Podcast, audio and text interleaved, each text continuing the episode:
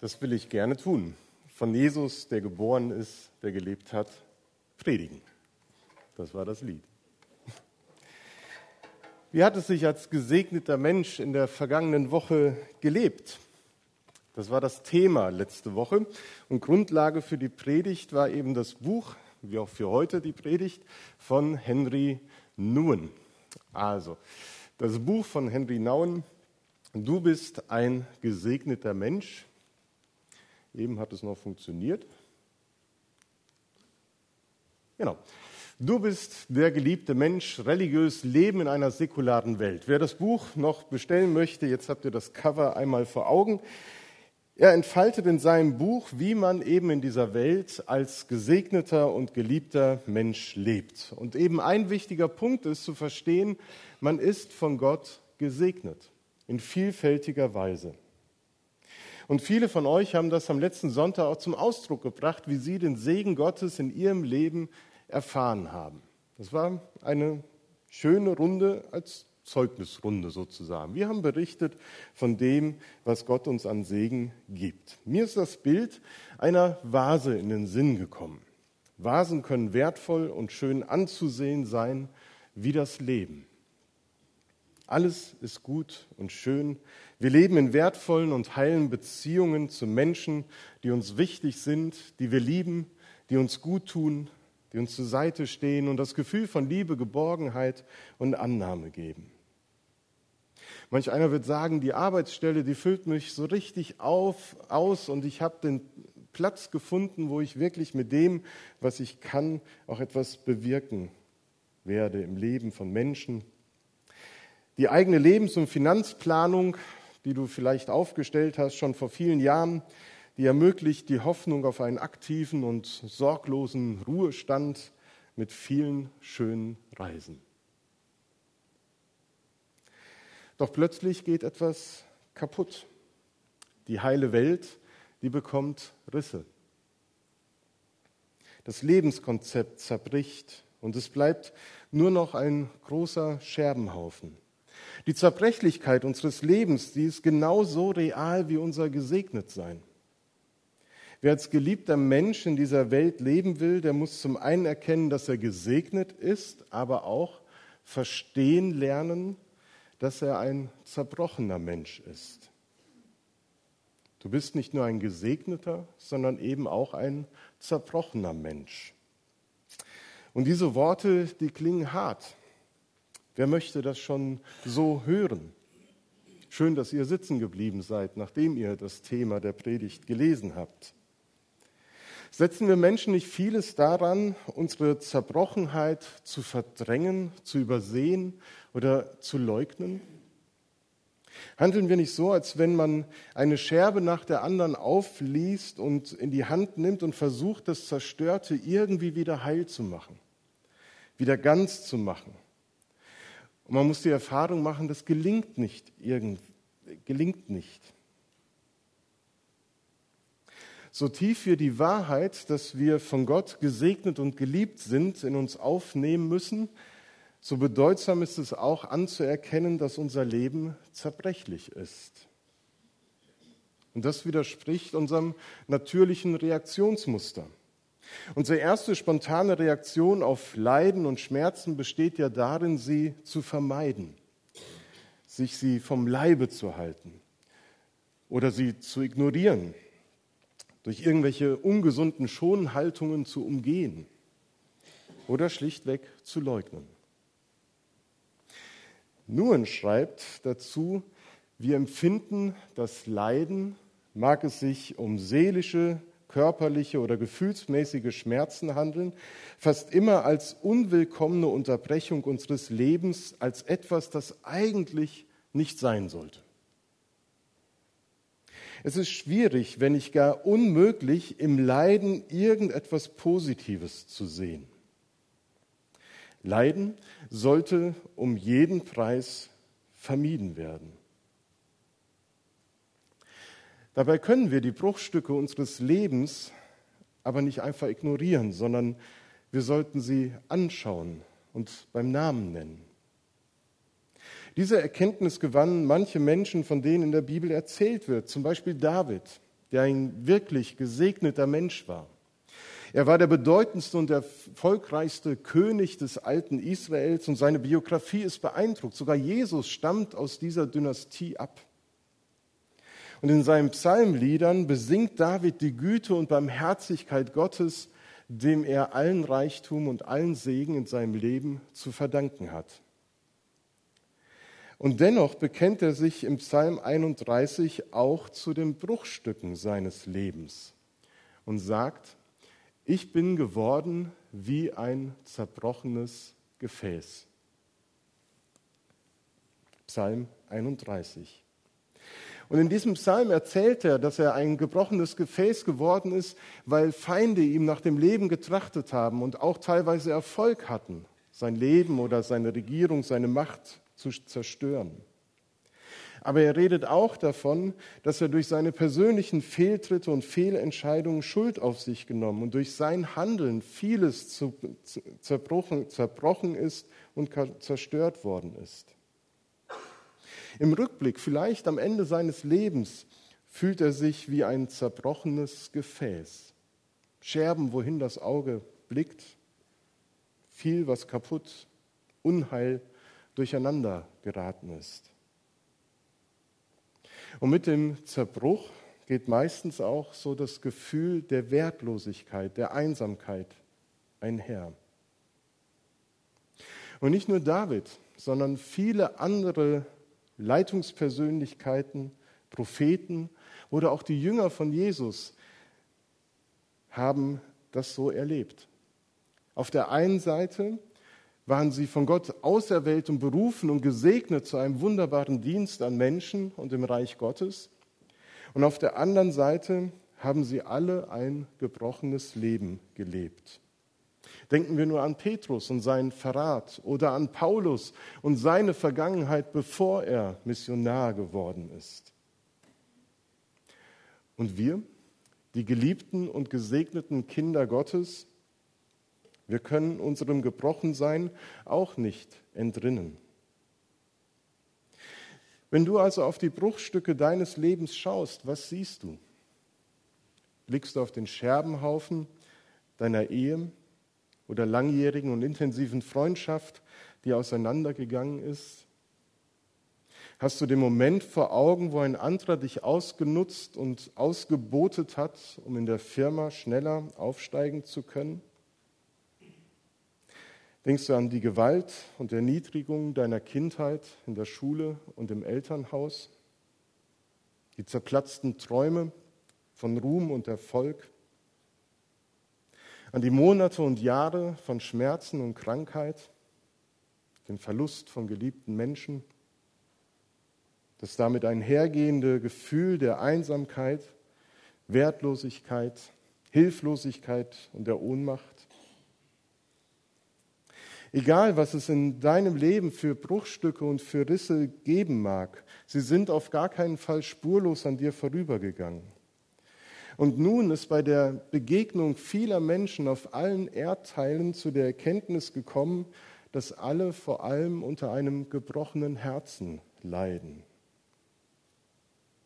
Jeder hat seine Bereiche im Leben, die sich nicht gut anfühlen, die mit körperlichen, seelischen Schmerzen verbunden sind.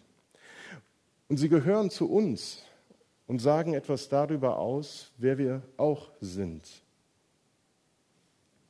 An den Bruchstellen unseres Lebens, da bleibt nichts an der Oberfläche, sondern sie berühren die Tiefe unseres Seins und unseres Herzens.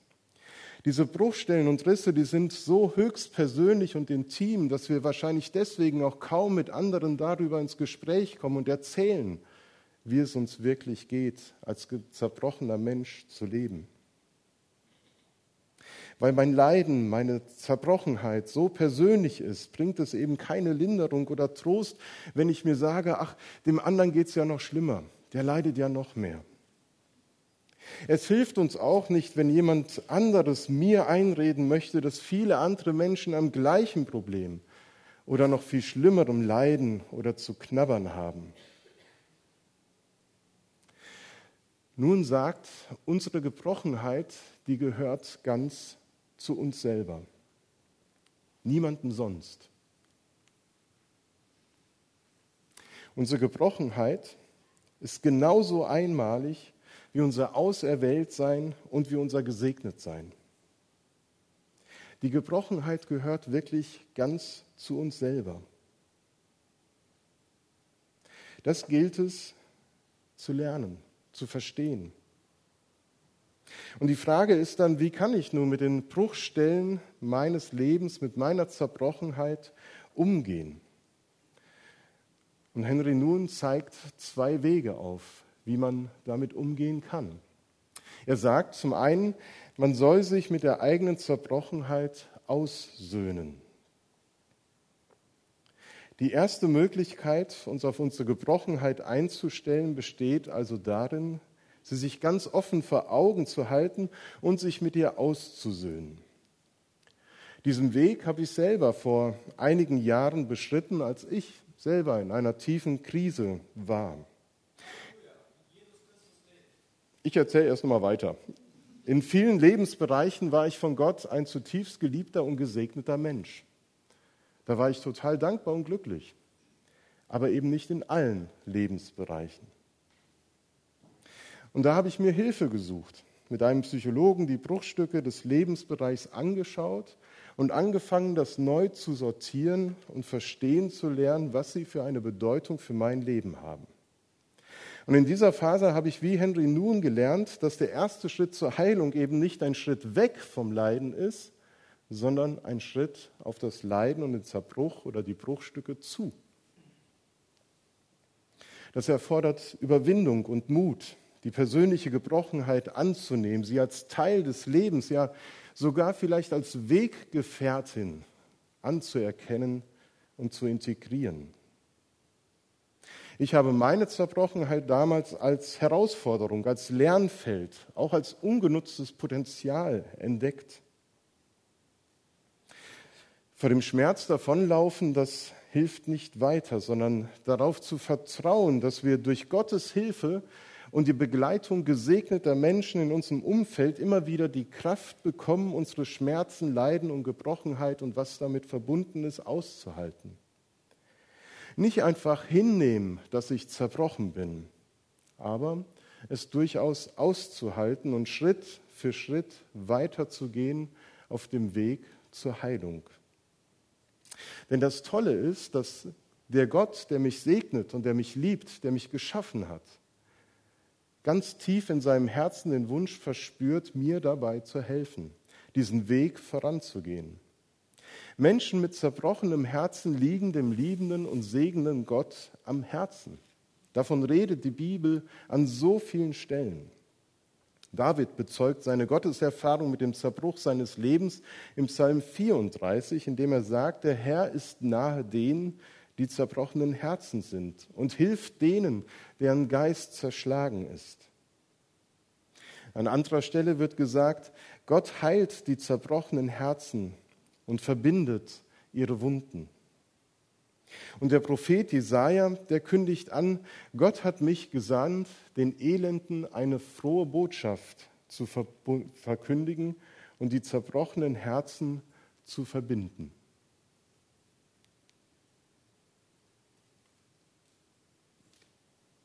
Diese Worte, die greift Jesus später auf. In Lukas 4 können wir das nachlesen. Zu Beginn seines Wirkens zitiert Jesus diese Sätze und sagt, darum bin ich gekommen. Darum hat Gott, der Vater, mich in diese Welt gesandt, um Menschen die gute Botschaft zu bringen und ihre Wunden zu verbinden. Wenn ich mir also die Bruchstellen meines Lebens ansehe, dann brauche ich jemanden, der mir hilft, darin standzuhalten, der mir immer wieder versichert, dass ich nicht darin stecken bleibe, sondern dass hinter dem Schmerz ein Friede wartet, hinter dem Tod das Leben und hinter der Angst die Liebe.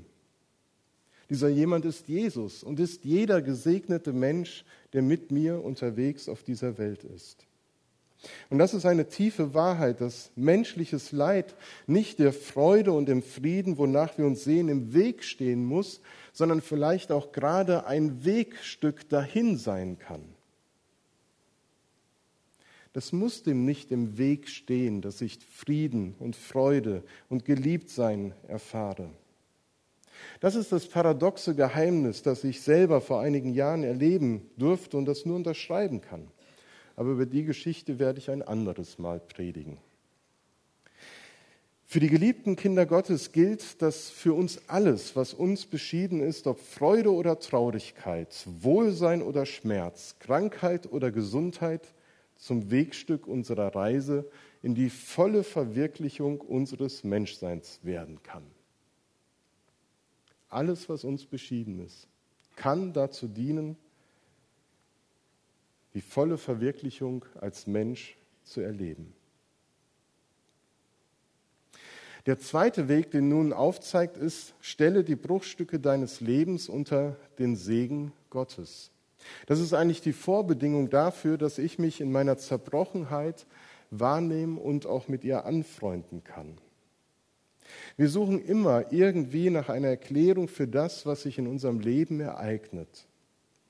Wenn uns ein Familienmitglied oder ein Freund durch den Tod genommen wird, wenn wir unseren Arbeitsplatz verlieren, wenn wir durch eine Prüfung fallen, eine Entfremdung oder Scheidung durchleben, eine schlimme Krankheit uns befällt, da taucht unweigerlich die Frage auf, warum?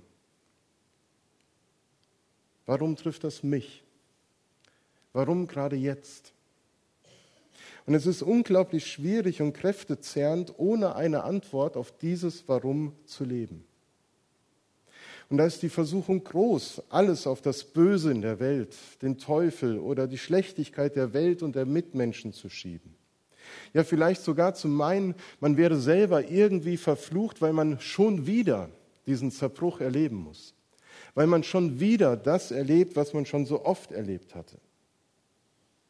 Vielleicht neigen wir auch dazu, alles mit unserem Selbstwertgefühl, das aufgrund mancher Schicksalsschläge ohnehin nicht so groß ist, zu verbinden und das Schlimme als Bestätigung zu nehmen. Ja, ich bin es nicht wert, ich bin nicht geliebt, ich bin eben nicht gesegnet. Das erfahre ich ja gerade wieder. Für Henry nun besteht die wesentliche geistliche Aufgabe der geliebten Kinder Gottes darin, ihre Gebrochenheit und die Bruchstücke ihres Lebens aus dem Schatten dieses Negativen herauszuholen und in das Licht des Segens Gottes zu stellen zu sagen, ich bin ein geliebtes Kind, ich bin ein gesegneter Mensch. Ich habe letzte Woche gesagt, dass der Segen und die Liebe Gottes wahre Realitäten in unserem Leben sind und wir uns ihrer nur gegenwärtig werden müssen. Aber genau die Zerbrochenheit, die Bruchstücke, die machen uns so oft blind für den Segen und die Liebe Gottes. Und deswegen ist die Aufgabe, Gottes Segen zu erlauben, dass er mich in meinem Zerbruch berühren darf. Dass der Segen Gottes in mein Herz eindringen kann, dass die leise Stimme wieder hörbar wird, du bist mein geliebtes Kind, an dir habe ich mein Wohlgefallen. Und dass sich dadurch langsam eine Tür öffnet und wir trotz unserer Zerbrochenheit als geliebte und gesegnete Kinder Gottes uns wahrnehmen können. Du bist ein zerbrochener Mensch, ja. Aber du bist und bleibst trotzdem ein von Gott geliebter und gesegneter Mensch. Weil das gilt und unerschütterlich ist, können wir auch inmitten von schwerem Leiden oder Krisen echte Freude und tiefen Frieden erfahren. Es bedeutet nicht, dass wenn wir uns mit unserer Zerbrochenheit anfreunden und ihn unter den Segen stellen, dass er notwendigerweise weniger schmerzlich wird oder mit einmal weg ist. Oft wird uns dann ja umso deutlicher bewusst, wie tief das liegt. Und es ist wahrscheinlich unrealistisch, den Wunsch zu hegen, das einfach alles loszuwerden. Wir müssen als Christen auch offen und ehrlich zugeben, dass auch in unserem Leben als Christen noch vieles wie ein Scherbenhaufen aussieht dass da mancher Zerbruch zu finden ist. Die Scherben haben sich weder in Luft aufgelöst, noch haben sie sich wieder zu einem Ganzen zusammengefügt. Man sieht immer noch Risse und Bruchstücke, so wie bei dieser Vase. Aber der Heilungsprozess, der hat begonnen. In manchen Bereichen unseres Lebens wird er vielleicht erst in der Ewigkeit bei Gott vollendet werden, in anderen schon hier. Aber wir dürfen darauf vertrauen, dass Gott in Jesus zu uns kommt, um uns zu heilen. Um zu heilen, was zerbrochen ist.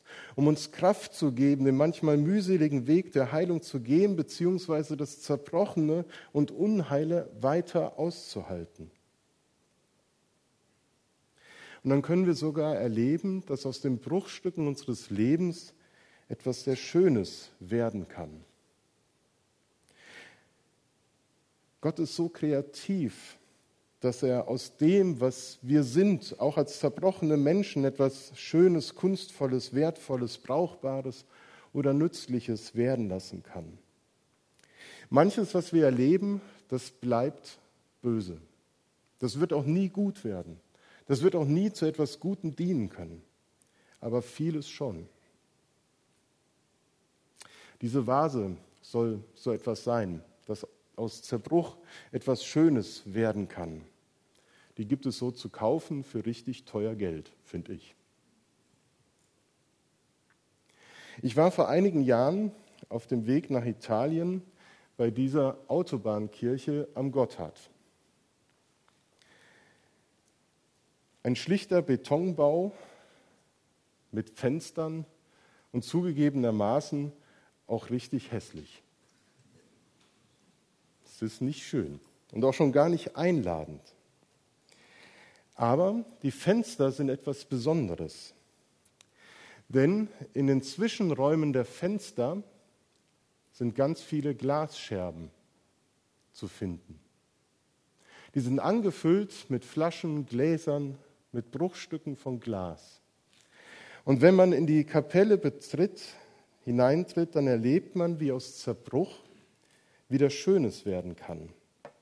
Ein warmes, beruhigendes, friedvolles Licht durchflutet den Raum und erfüllt auch den, der dort Ruhe sucht.